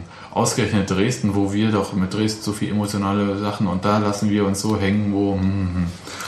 Ich habe bei dem Fan-Treffen das- so ein. ich- Fan-Treffen sag ich schon. Das war ja jetzt ein Fan-Treffen, aber so beim Drachenboot drin. stand jemand da, ist zur Tusche gegangen, hat gesagt, ich gehe seit 34 Jahren zur Union. Tut mir leid, dass wir gestern da so über die Stränge geschlagen haben, aber das musste mal raus. nicht Dresden. Das war das, was er gesagt hat. Nicht Dresden. Er hat gesagt, da muss man anders auftreten, da muss man. Und das war so. Ja, mir ist es, ich, ich fand es gut, wie er es gesagt hat. Irgendwie, äh, da muss man schon quasi im Gang aus dem Stadion dem Gegenspieler halt einen Nierenhaken verpassen. Ja. Weil er hat halt versucht zu transportieren, wie viel dieses Spiel für die Fans bedeutet hat. Und das kam auch an und ähm, vielleicht machen wir auch einen fließenden Übergang zu dieser Sache, zu diesem. Nee, nee, Moment, Moment. Du warst ja gerade beim Anspruch denken und ich glaube, genau in diesem Satz nicht Dresden und wie ihr da aufgetreten seid und so, das musste mal raus. Das ist doch genau das, also ich meine, wir haben es doch beim Pokalspiel gegen Essen gesagt. Wir haben gesagt, man kann gegen Reuter Fürth verlieren, man kann auch gegen Essen verlieren, man kann jedes Spiel verlieren und ich glaube, das ist der Anspruch, das Anspruchsdenken von Union-Fans, man kann jedes Spiel verlieren, wenn man sich ordentlich präsentiert. Wenn man von der ersten bis zur letzten Minute darum kämpft und zeigt, man will das hier nicht verlieren. Man gibt sich nicht. Äh, ja, okay, ich werfe da auch Nein. gerne. du bereitest schon vor, okay. Äh, man, man kann sozusagen verlieren, aber man muss zu verstehen geben, dass man Gras gefressen hat. genau, dass man nicht verlieren wollte, dass man sich nicht aufgibt in Nicht der kampflos. 57. Minute, wenn eine 2 zu 0 gefallen ist. Dass man nicht irgendwo sagt, ach, okay, hat heute nicht sein sollen, jetzt ist aber erst die 60. Minute, was mache ich jetzt? Jetzt rette ich mich irgendwie in die Dusche. So, und das, glaube in den letzten, bei den letzten Niederlagen, dass das irgendwie, ich will jetzt keinem Spieler von uns unterstellen, um Gottes Willen, dass diese Gedanken da waren, aber dass das so ein bisschen sich gewandelt hat, eben weil du ja vorhin auch selber gesagt hast, dass wir spielerisch überzeugen wollen und das, glaube ich, die Maßgabe von Uwe Neuhaus auch für diese Saison war, mit der neuen Mannschaft, die er zusammengestellt hat, spielerisch überzeugen zu wollen und sich so ein bisschen dieser Kampffußball, wenn man, das ist auch ein ganz schlimmes Wort, aber dieser Kampffußball, den man von Union in den letzten zehn Jahren so gewohnt war und der, weißt du, wo dann so Spieler wie äh, Baumgart groß geworden sind, so die, also zu den Fanlieblingen geworden sind, die halt immer bis zur 90. Minute wieder aufgestanden sind, wo der Trikot danach einfach dreckig war und die einfach äh, jede Grasnarbe umgepflügt haben. Ja, ich werfe jetzt auch Zweimal. gleich zweimal rein. aber weißt du, so diese äh, äh, über den Kampf ins Spiel finden, das war ja so das, was Union ausgemacht hat. Aber Das war doch eben schon vorgezahlt. Das ist teuer, was du hier Und äh, ja, ist aber so. Und äh, dass, dass die, die Wandlung eher in der Spielweise äh, ist, für mich jedenfalls, in der Spielweise ist, was, was irgendwie Uwe Neuhaus mit der Mannschaft will. Und dass es dann vielleicht so wirkt wie, das ist nicht mehr unser Union. So dieses äh, sich aufgeben, fast aufgeben in Essen, dieses Aufgeben äh, gegen Dresden nach dem 2 zu 0 und so. Dann natürlich sind halt Nierenschläge und das kann man alles im Einzelfall verstehen, aber ist nicht mehr die Spielweise, die ich bei Union in den letzten zehn Jahren gesehen habe. Und dann sagen die Leute, man habe keine Entwicklung durchgemacht. Eigentlich ja, stimmt, du hast recht. Eigentlich ist eine da, ne? aber vielleicht nicht die richtige, zumindest nicht die, die gesehen werden will. Wenn man damit halt immer schön gewinnen würde, wäre alles Tutti, ne? Also äh, beim Ergebnis fängt es ja an. Da endet es auch. Willst du mal zahlen? Soll ich das mal für dich erledigen? Ja, Ja, ich habe kein Geld du hast jetzt schon. Aber ja, also ich denke, das Anspruchsdenken, ich bin der Meinung, es hat sich geändert. Äh, Wenn ich dir glaube, Robert, sagst du, es hat sich nicht geändert, sondern Nee. äh, die Mannschaft hat sich geändert und das Anspruchsdenken der Union ist immer noch, man würde halt, äh, äh, wenn man kämpft, ist alles okay. Nee, das Kann ist man- schon wieder zu ich- einfach ausgedrückt. Nee, aber ich, ich, ich, Ja. kann, ich, ich kann ihm auch folgen. Ich kann es einfach nicht anders erklären. Ja? Also Mhm. äh, es gibt zwei jetzt Ansätze.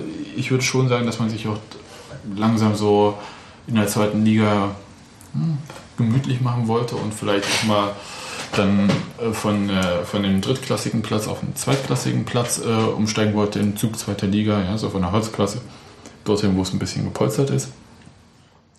Und man merkt halt, es ist gar nicht so einfach. Hab Ja, ich weiß, du hast kein Geld mehr, aber das wäre es eigentlich wert gewesen. Na, ich kümmere mich mal. Und da muss man aber halt. Ich klaue nochmal Geld.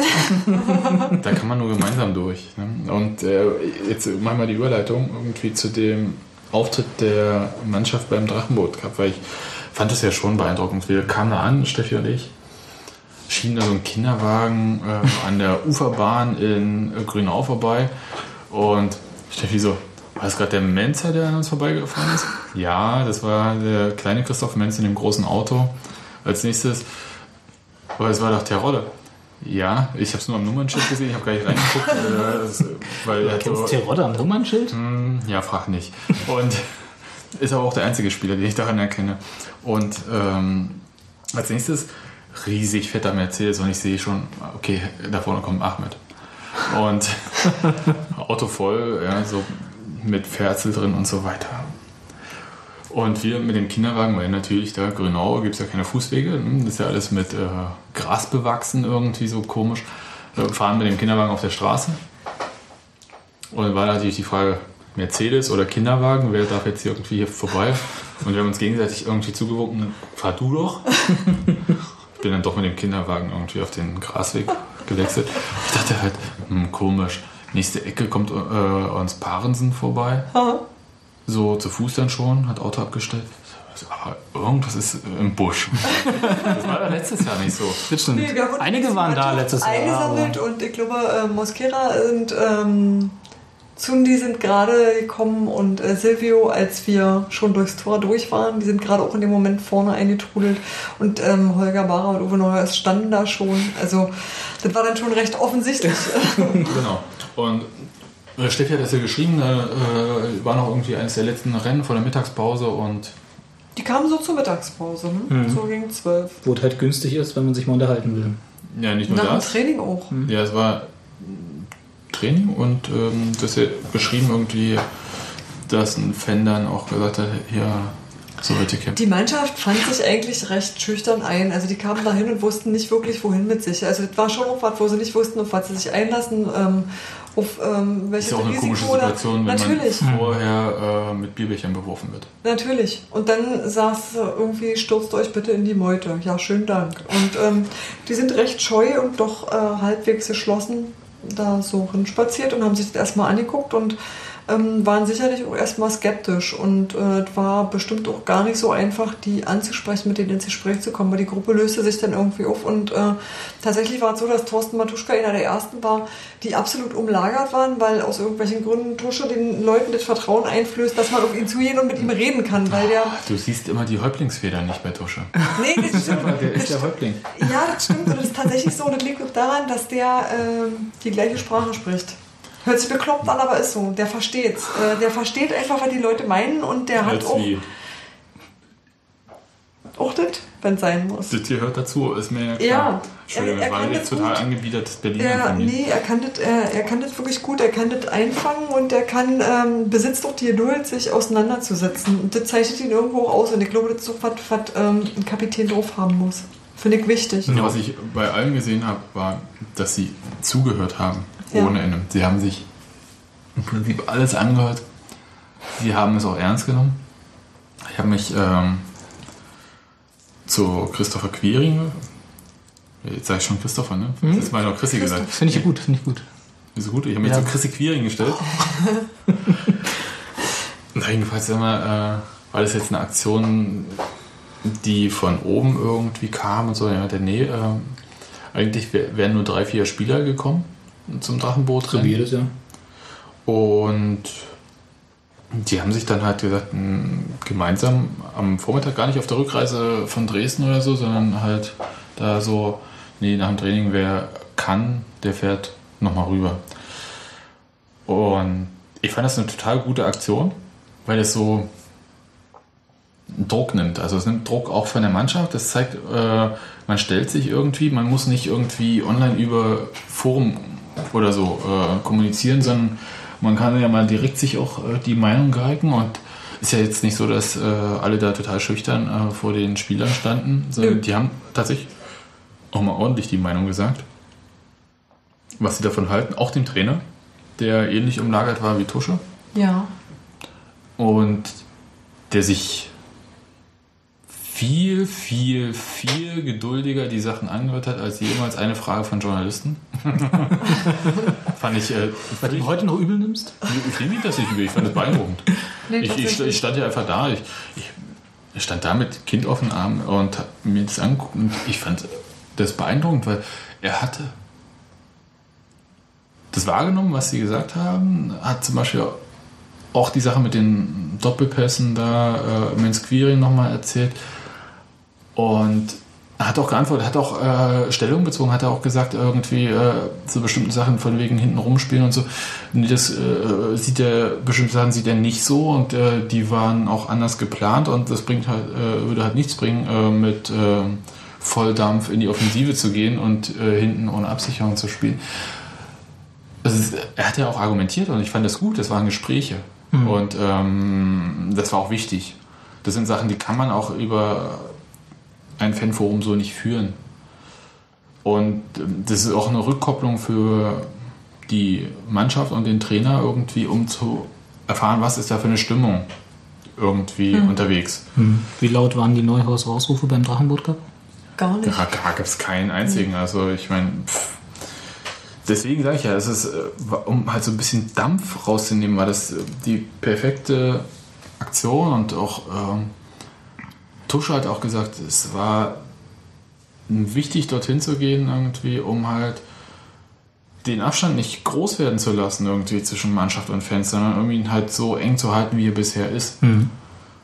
Und das hat man dann auch gesehen, weil, weil diese äh, vorwurfsvollen Gespräche, wo man dann halt irgendwie der Rolle irgendwie sich äh, die Haare kratzen oder äh, sie den Kopf kratzen sieht irgendwie und so ein bisschen verlegenes Rumgegucke und hm, und ja, so ein bisschen Zahnschmerzblicke und so. Es hat sich dann ja am Ende irgendwie aufgelöst und am, dann wurde es dann irgendwie, ich will mit allen Spielern fotografiert und ich brauche von allen eine Autogramm-Geschichte. das heißt, Das machst du aber erst, wenn du verzehn hast. ja, und äh, das habe ich gesehen, dass das irgendwie auch gepasst hat. Das hat mich auch versöhnt mit. Äh, ja, Mit? Jetzt kommt's. Ja, mit den Aktionen nach dem Schlusspfiff in Dresden irgendwie. Mit den Fans.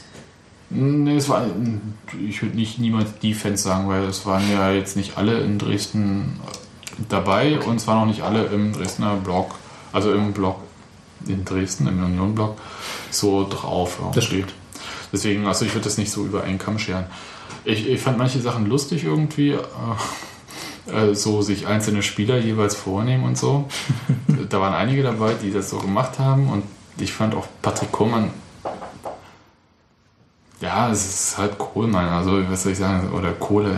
Der stand so da, hat sich das angehört und hat gesagt, die muss doch was anderes werden. Also, ist ja nicht so, dass wir jetzt äh, irgendwie 4-0 Dresden, wir haben ein Patentrezept, wie es anders geht. Ja? Also das, äh, wenn es wäre, dann würde es halt auch anders laufen.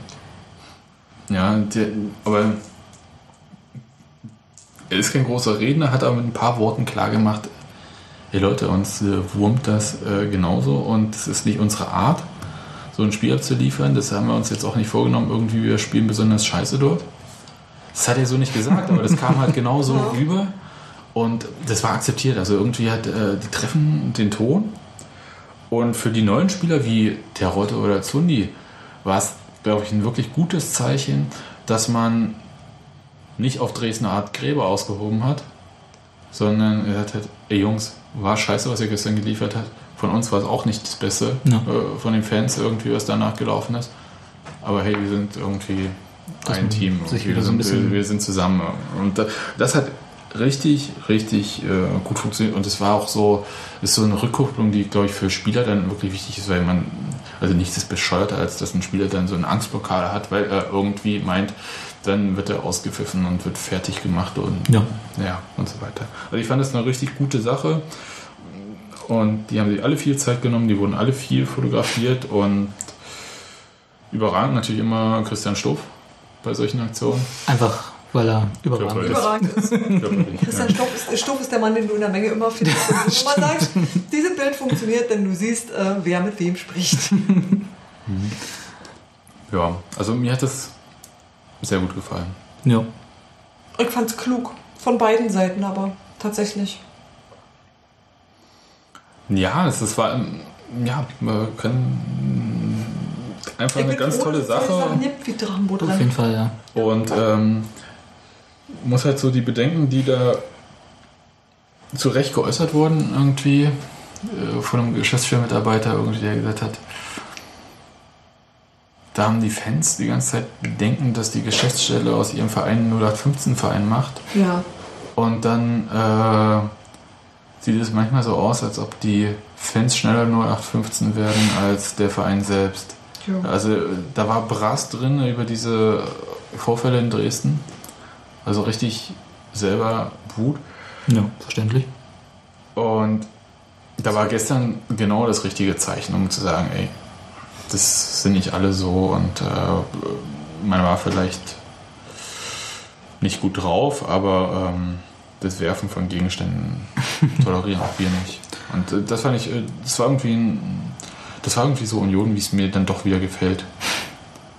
Ja, Also man kann ja, man kann ja hart in der Sache sein, man kann sich auch ähm, verbal auf die Fresse geben.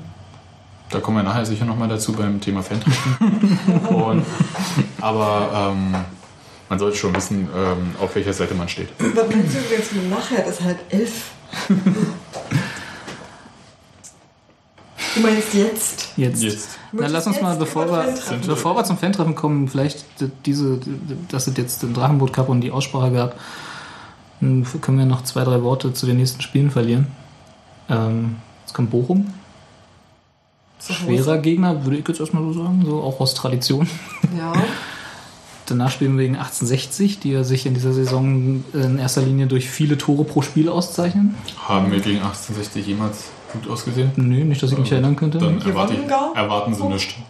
Und dann spielen wir wieder zu Hause gegen Ingolstadt.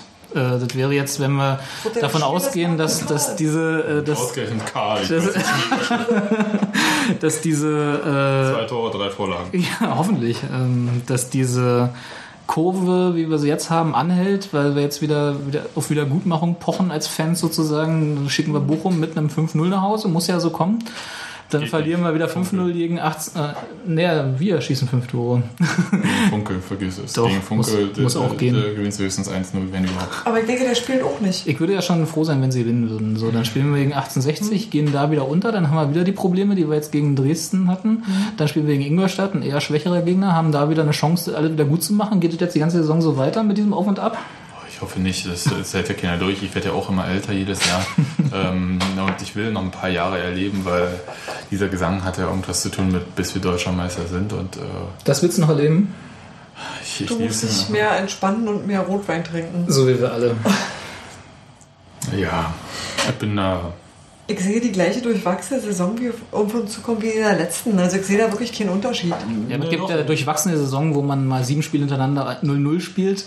Oder auch diese Auf und Ab. Aber Sebastian Und Sebastian, anders. Sebastian äh, Entschuldigung, dass ich dir ins Wort gefallen bin, bitte. Ich wollte nur sagen, das könnte alles ganz anders aussehen, wenn man eine klitze, klitze kleine Serie mal machen würde.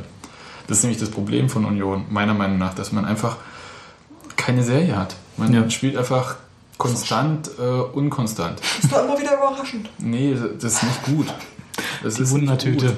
Also einfach mal vier, fünf, sechs Spiele nicht verlieren hintereinander. Achso, aber eine Serie ist ja auch immer, also egal. Kann ja auch negativ sein, ist ja richtig, aber ähm, Wünschte man lieber Kind. Nee, aber ich wünsche mir so eine richtig schöne positive Serie. Weißt du, so zwei, drei Ich Unentschieden, ich drei, vermessen. vier Siege. aber das ist einfach, Ja, ja, dann beruhigt. klappen halt äh, auch so Sachen, weil man sich nicht bei jedem Pass so denkt, oh mein Gott, der Trainer hat gesagt, ja, viermal habe ich einen Doppelpass gegen Dresden probiert und viermal ist er bei beim Gegner gelandet und dann war hinten äh, alles offen. Ach, nee, äh, mm, ich will über die nächsten Spiele äh, reden, wenn sie vorbei sind. Ach, du machst Naja, mir so pragmatisch. Machen wir. Reden wir erst drüber, wenn sie vorbei Wenn sie vorbei sind. sind. Na gut. Gut, Fan-Treffen. Fangen wir mal das Fußballerische ab. Fan-Treffen. Ihr wart da eigentlich nicht. Ich habe Ja. nur darüber gelesen. Ähm, Sebastian, war dein Eindruck. mein Eindruck, ich habe ja alles schon aufgeschrieben. Aber nicht jeder liest dein Boulevardblättchen. Nee, war im Textilvergehen vor allem. Also natürlich ja auch im Boulevard, äh, der meine Brötchen und die Miete bezahlt. ähm, Meine Brötchen und meine Miete irgendwie. genau. Ähm, ja, natürlich habe ich drüber geschrieben, aber es war so, was soll ich sagen? Da war von ganz, ganz vielen Leuten irgendwie der Wunsch nach Aufklärung da. Es war auch so ein Wunsch nach einem Schlussstrich zu, äh, zu spüren, muss ich sagen. Und das nicht nur von den Fans, sondern auch äh, Kollegen haben gesagt, naja, jetzt ist das dann halt auch dann vorbei. Also damit ist das dann auch endgültig vorbei. Also Matthias Wolf hat das gesagt. Äh, vorher, noch vor dem Fan-Treffen, dass äh, es für ihn damit dann auch so quasi abgeschlossen ist. Es war ganz schön voll, muss ich sagen. Und ähm, es war auch ein bisschen so eine komische Stimmung, fand ich am Anfang, weil nicht so ganz klar war, was da wie passieren wird. Und ich glaube auch Dirk Zingler war sich am Anfang nicht ganz klar, wie welche Art von, also welche Fans, die hat man ja gesehen, die sich da versammelt haben, aber wie sie ihm gesonnen waren. Mhm. Weil es gab ja und es gibt immer noch ganz harte Diskussionen. Mhm. Meines, meines Empfindens nach viel zu harte Diskussionen. Gerade anhand äh, der Person Zingler. Mhm. Ähm, aber gut. Und das entspannte sich dann und wurde am Ende dann wieder ein bisschen hitziger. Also es, ähm, hat sich erstmal entspannt, weil der äh, Präsident meiner Meinung nach relativ klar äh, Sachen gesagt hat. Ähm, also er hat jetzt nicht versucht, sich rauszureden. Das ähm, muss man ihm hoch anrechnen, da sind andere Leute anders drauf.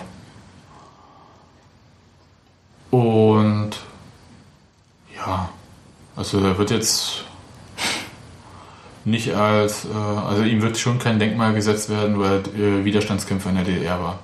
Sagen wir es mal so. Aber wer kann das schon von sich beanspruchen? Für sich beanspruchen, diese Denkmal.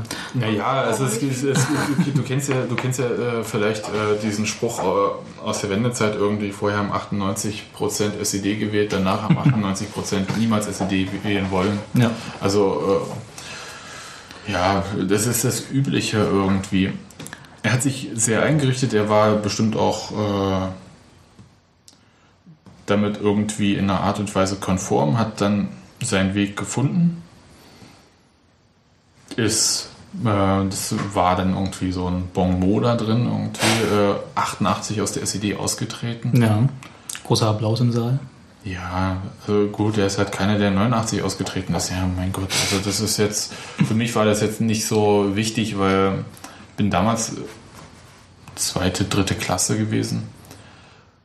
Und nach jeden Ferien waren wir weniger in der Klasse.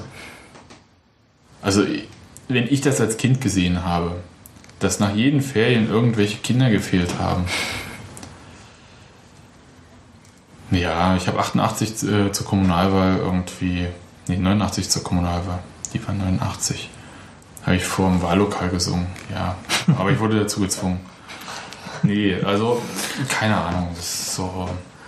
Äh, für mich war das jetzt nicht so ein Ding, wo ich jetzt ihm applaudiere, dass er vorher da ausgetreten ist. Meinetwegen hätte er jetzt noch drin sein können, mir ist das total egal. Ich, äh, Ja, aber es gibt halt Leute, denen das denen das nicht so egal ist, Ja. die äh, natürlich da auch ähm, deutlich mehr gelitten haben als ich oder so. Ja. Oder andere Leute.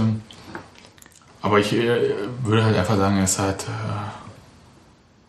äh, ein richtig, richtig guter Durchschnitt eines DDR-Bürgers mit allen äh, guten und schlechten Dingen, die da drin zu finden sind. Ja. Die man aus heutiger Sicht so bewertet übrigens.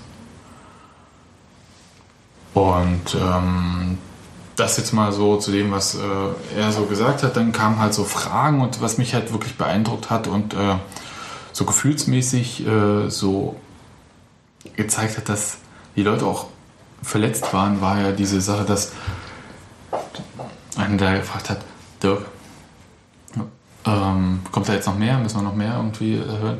Und er hat dann so eine lange Antwort gegeben, wo er gesagt hat, nee, Dirk, Ja oder nein? ja oder nein? Das, äh, ich will nur wissen, war danach noch was mit der Stasi? Ja oder nein? Und er klar gesagt hat, nein, war nicht.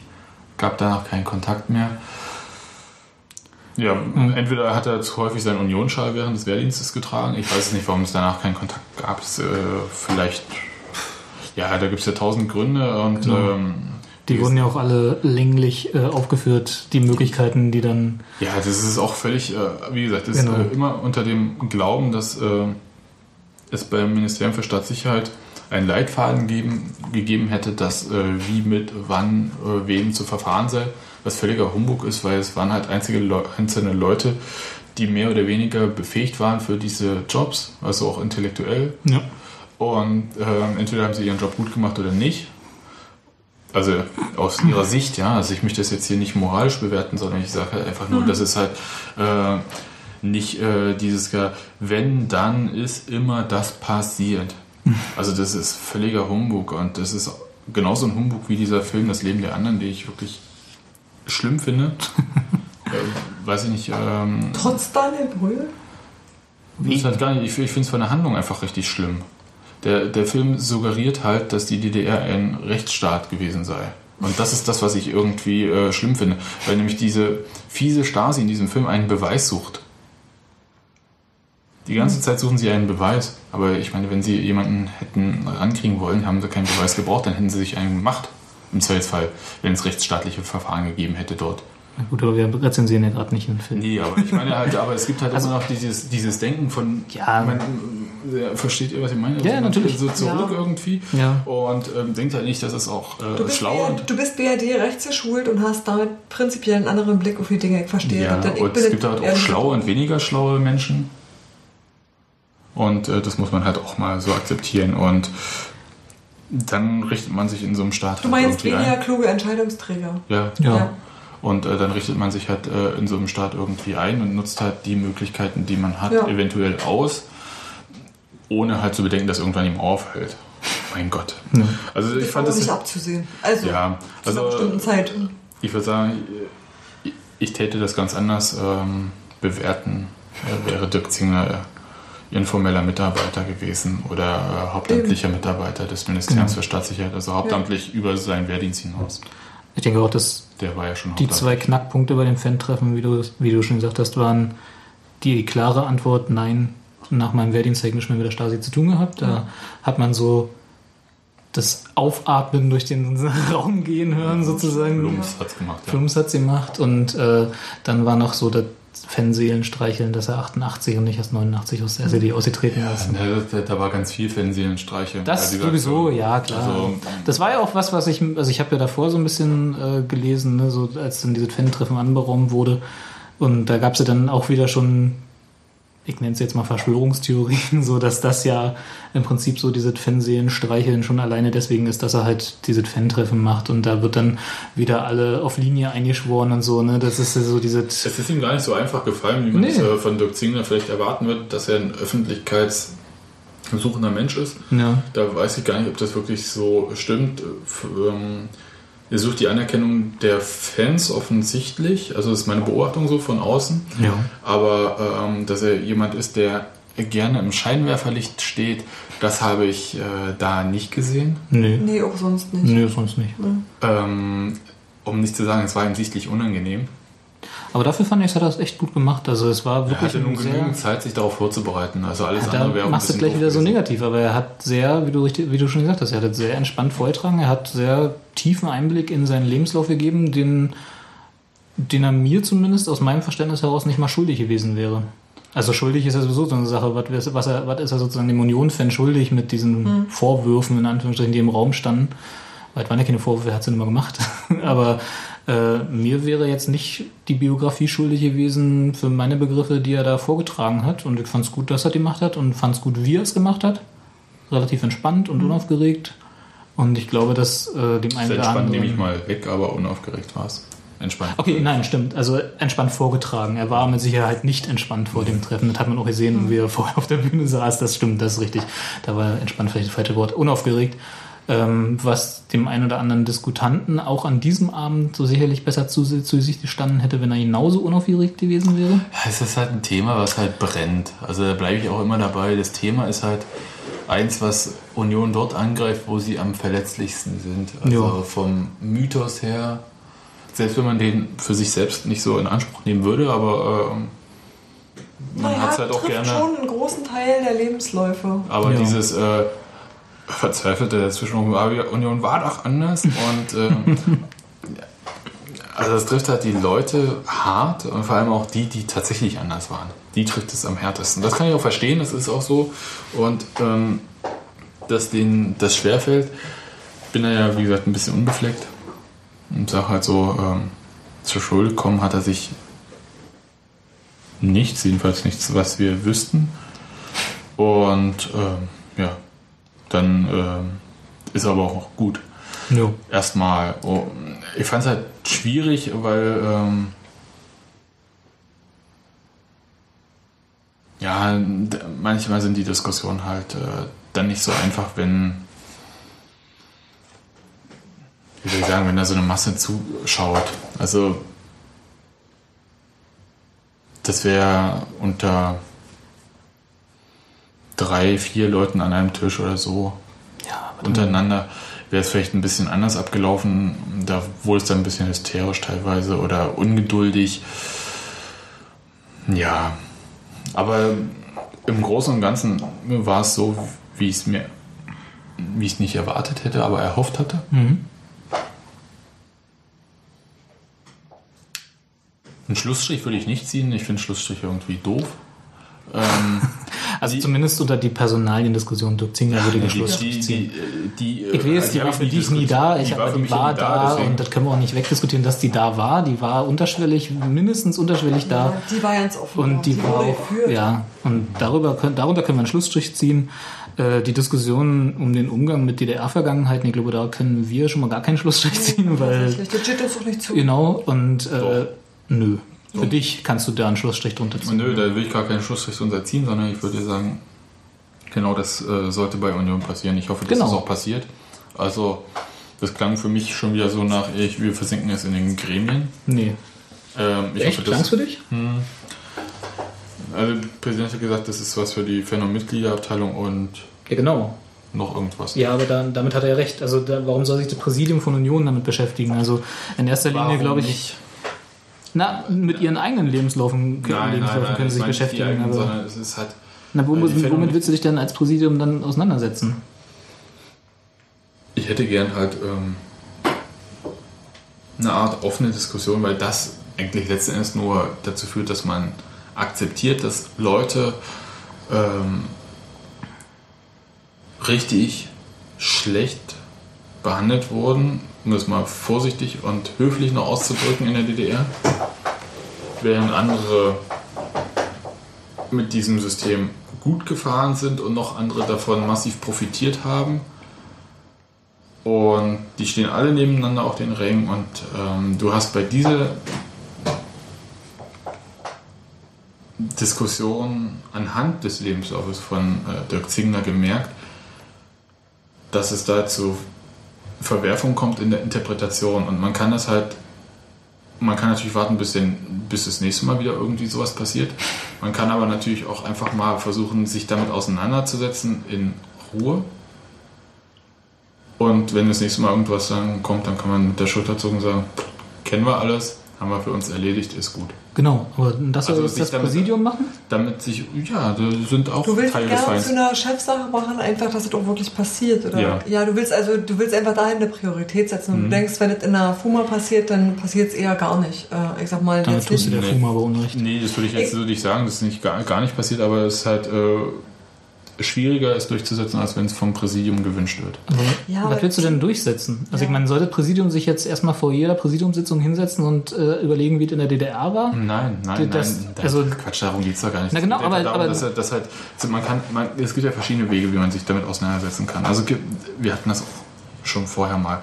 Äh, Du kannst halt, entweder gibst du, äh, nimmst du mal ein paar echte Wissenschaftler und Historiker, ähm, die sich auf Quellensuche machen, diese Quellen einordnen, diese Quellen bewerten. Und du hast ja verschiedene Quellen. Es gab mal eine wirklich wunderbare Ausstellung, ähm, und das ist schon Mitte der 90er oder Ende der 90er, die hieß Bohem und Diktatur. Und da wurden Selbstzeugnisse von Künstlern in der DDR ausgestellt, wie, also einerseits ihre Kunstwerke, die waren so, hm, also, aber vor allem halt ähm, so Thesen und ähm, Diskussionsrunden, was sie da gemacht haben, Tagebücher und so weiter, wie sie sich selbst gesehen haben. Hm. Und was ich total gut fand an dieser Ausstellung war, dass man äh, parallel dazu hatte man einen Ordner und da konntest du nachlesen, wie das MFS das alles gesehen hat. Weil es war immer, egal wie konspirativ die sich getroffen haben, es war immer einer vom MFS dabei. Die hatten immer ein Ohr da, da dran. Und ähm, das war ganz interessant äh, zu sehen, wie nah die teilweise auch dran waren, also in der Einschätzung. Und wie weit es teilweise auseinander lag äh, mit der Selbsteinschätzung der Leute, wie ähm, konspirativ sie das machen. Ja. Und ja, so eine Art, also diesen Sch- Gra, also Grad, ähm, also diese beiden Enden hat man ja Kontrast. irgendwie, ja. Also, d- und das müsste man schon zusammenführen. Das geht, und wie man das macht, ja, man kann es auch mit vielen Diskussionsrunden machen, die, also TC hatte das da halt bei den Fan-Treffen angeregt. War auch ein, ist auch eine Art. Ich würde es halt auf jeden Fall sehr, sehr, sehr transparent machen. Also in dem Fall ist äh, transparent echt das, äh, Transparenz echt das oberste Gebot, weil je offener du machst, desto weniger können diese Daten gegen dich verwendet Du werden. bist dann nicht mehr angreifbar. Du kannst dann darauf zeigen, kannst Genau. sagen, hier haben wir uns mit beschäftigt, war so und so, ist Ja. erledigt. Ja. Ja, ist richtig. Aber es ist natürlich auch ähm, seltsam, dass eben jetzt auf eine Weise vorgeworfen wird, dass man als Verein keine homogene Masse ist. Also das irritiert mich tatsächlich, weil das für mich immer klar war, dass es das nicht sein kann. Dafür sind es zu viele. Ja, nicht nur Und das. dass die Leute so unterschiedliche und auch gebrochene Biografien haben, das empfand ich immer als selbstverständlich. Halte ich auch. Äh, Wie gesagt, äh, bei mir rennst du damit offene Türen ein. Ich habe mich aber auch ähm, intensiv mit diesem Thema irgendwie befasst, nicht anhand von Union, aber äh, an anderen Themen. Dass äh, der erste FC Union nicht der erste FC Widerstand war, ist mir klar. Ja, ja, tatsächlich. Sonst hätte er nicht existiert. Ja. Oh, das ist eigentlich Ja, aber einleuchtend, ähm, offensichtlich ja. ist das nicht allen klar und äh, er wird halt auch äh, gerne so stilisiert und man hat sich dagegen auch nicht gewehrt. Das hat Zingler ja auch zugegeben. Ja, aber das ist halt eine Außendarstellung. Also das ist nicht, Ja. was der Verein von sich aus gemacht hat. Und deswegen denke ich immer, warum soll ich einer Sache widersprechen, für deren Verbreitung ich gar Aber nicht man- verantwortlich man bin? hat sich aber- man hat man dann genau in solche Fallen rennt. ja. Ja. Also, das hat er ja auch gesagt, dass das mit, äh, gerade im Zuge dieser ganzen die, ESP-Diskussion und die so. wird da irgendwie auch von außen was aufgezwungen, weil ich irgendwie... Sicherlich, genau, aber dafür hat man ja eine Medienabteilung. Also das ist halt, Ja. weißt du, man hat schon, man hat schon als Verein oder beziehungsweise als, als Entität im öffentlichen Leben, sag ich mal, eine andere Verantwortung in seiner Außendarstellung als Privatperson. So, wenn es jetzt nur um den Privatperson äh, Dirk Zingler gegangen wäre, dann würde ich immer sagen, pff, ne, egal, da ist er selber verantwortlich, da muss er irgendwie. Völlig d'accord, Genau. klar. Äh, aber geht ja schon, in, er war ja schon in seiner Funktion als Präsident des ersten FC Union Berlin dort äh, Angegriffen nur worden. angegriffen worden. er ist angegriffen worden, nicht wahr? Äh, er, und er ist sozusagen äh, in dem Moment nicht Privatperson. Stimmt. Und da muss dann schon mal hinterfragt werden, äh, ob die Außendarstellung, die sicherlich von anderen dem Verein zugeschrieben wurde in größten Teilen, nicht vielleicht vorher hätte korrigiert werden können. Ja, Und aber das ist ja so eine hinterher vorher. Ja, ja, genau, aber das ist, das ist zum Beispiel was, wo ich sage, äh, da könnte man jetzt mal ansetzen, auch als Präsidium oder als Vereinsstrukturen, weil das, was du meintest, die Aufarbeitung sozusagen von Biografien oder von. Nee, ich meine nicht die Biografie, ich, ich rede von. Lass mich äh, doch einmal ausreden, Sebastian. Äh, Das ist und- nicht gegeben. Nee. und von, von Lebensläufen, die eventuell zu sowas führen könnten, wie wir es jetzt mit Dirk Zingler erlebt haben, äh, die sehe ich tatsächlich eher in so Vereinsstrukturen, also tatsächlich in so Fan-Treffen, wie sie ja, die sind ja keine Vereinsstrukturen, weißt du, das sind ja Fan, meine, ich meine aber Fan-Aktionen. keine Aufarbeitung von Biografien, sondern einfach Na, jetzt auch nicht. Geschichte im Kontext Ja. zu sehen. Das ist ja auch eine Biografie. Ja, Also, die, die hängt ja mit Biografien von Menschen zusammen, Ja, die in der DDR den Verein geleitet haben, die den Verein in der Wendezeit geleitet haben und so eine Geschichten, weißt du? Also auf jeden Fall wollte ich nicht sagen, dass man jetzt. Nein, um Gottes Willen jetzt nicht. Hier die äh. Stasi-Akten aller Mitarbeiter und dann reden wir mal drüber. Nein, um Gottes Willen. Sondern tatsächlich so, wie hat sich der Verein in der DDR verhalten? Also der Verein verhält sich ja in dem Sinne auch nicht, aber ne, wie, wie wurde, war die Positionierung und die Sichtweise auf den Verein, vom Verein selber auf den Staat? Wie ist es danach in der Wendezeit gewesen, jetzt und so, so eine Geschichten und sowas kann man wunderbar für meine Begriffe auf so Fan-Treffen äh, durchleuchten und Ich finde, man sollte es auf jeden Fall erstmal neutral untersuchen. Natürlich, ja. Und äh, mit neutral untersuchen meine ich richtig, richtig, richtig neutral, weil äh, es wird einem ja äh, manchmal, also ich bin ja auch nicht der Meinung, dass irgendwie Leute, die nicht aus dem Osten kommen, das nicht, äh, nicht aufarbeiten können. nicht untersuchen können. Ja. Das ist ja, also meiner Meinung nach Quatsch, weil es gibt halt wissenschaftliche Standards, an die man sich halten kann und äh, dann kommt man ganz gut zurecht. Ja. Man muss es halt auch machen. Man muss es halt aber auch machen und deswegen meine ich halt, also zusammentragen, neutral untersuchen, einordnen. Und dann kann man es halt auch äh, präsentieren und anhand dieser Sachen tatsächlich diskutieren. Ähm, vorher ist es ganz viel so eine gefühlte Diskussion. Natürlich. Vielleicht hört uns ja ein aufstrebender Politik- oder Geschichtswissenschaftler zu, der Oder dazu mal eine halbe Diplom- oder Doktorarbeit äh, verfassen möchte. Das wäre ja, glaube ich, ein schönes Thema. Die- Für Diplom ist es vielleicht ein Für bisschen Diplom ist es ein bisschen zu groß, ja. ja. Ah, Aber vielleicht hat jemand eine halbe Stelle, eine halbe Stelle beim Forschungsverbund SED-Stadt und weiß nicht, was er tun soll. Hm. Nee, wahrscheinlich nicht. Wahrscheinlich nicht.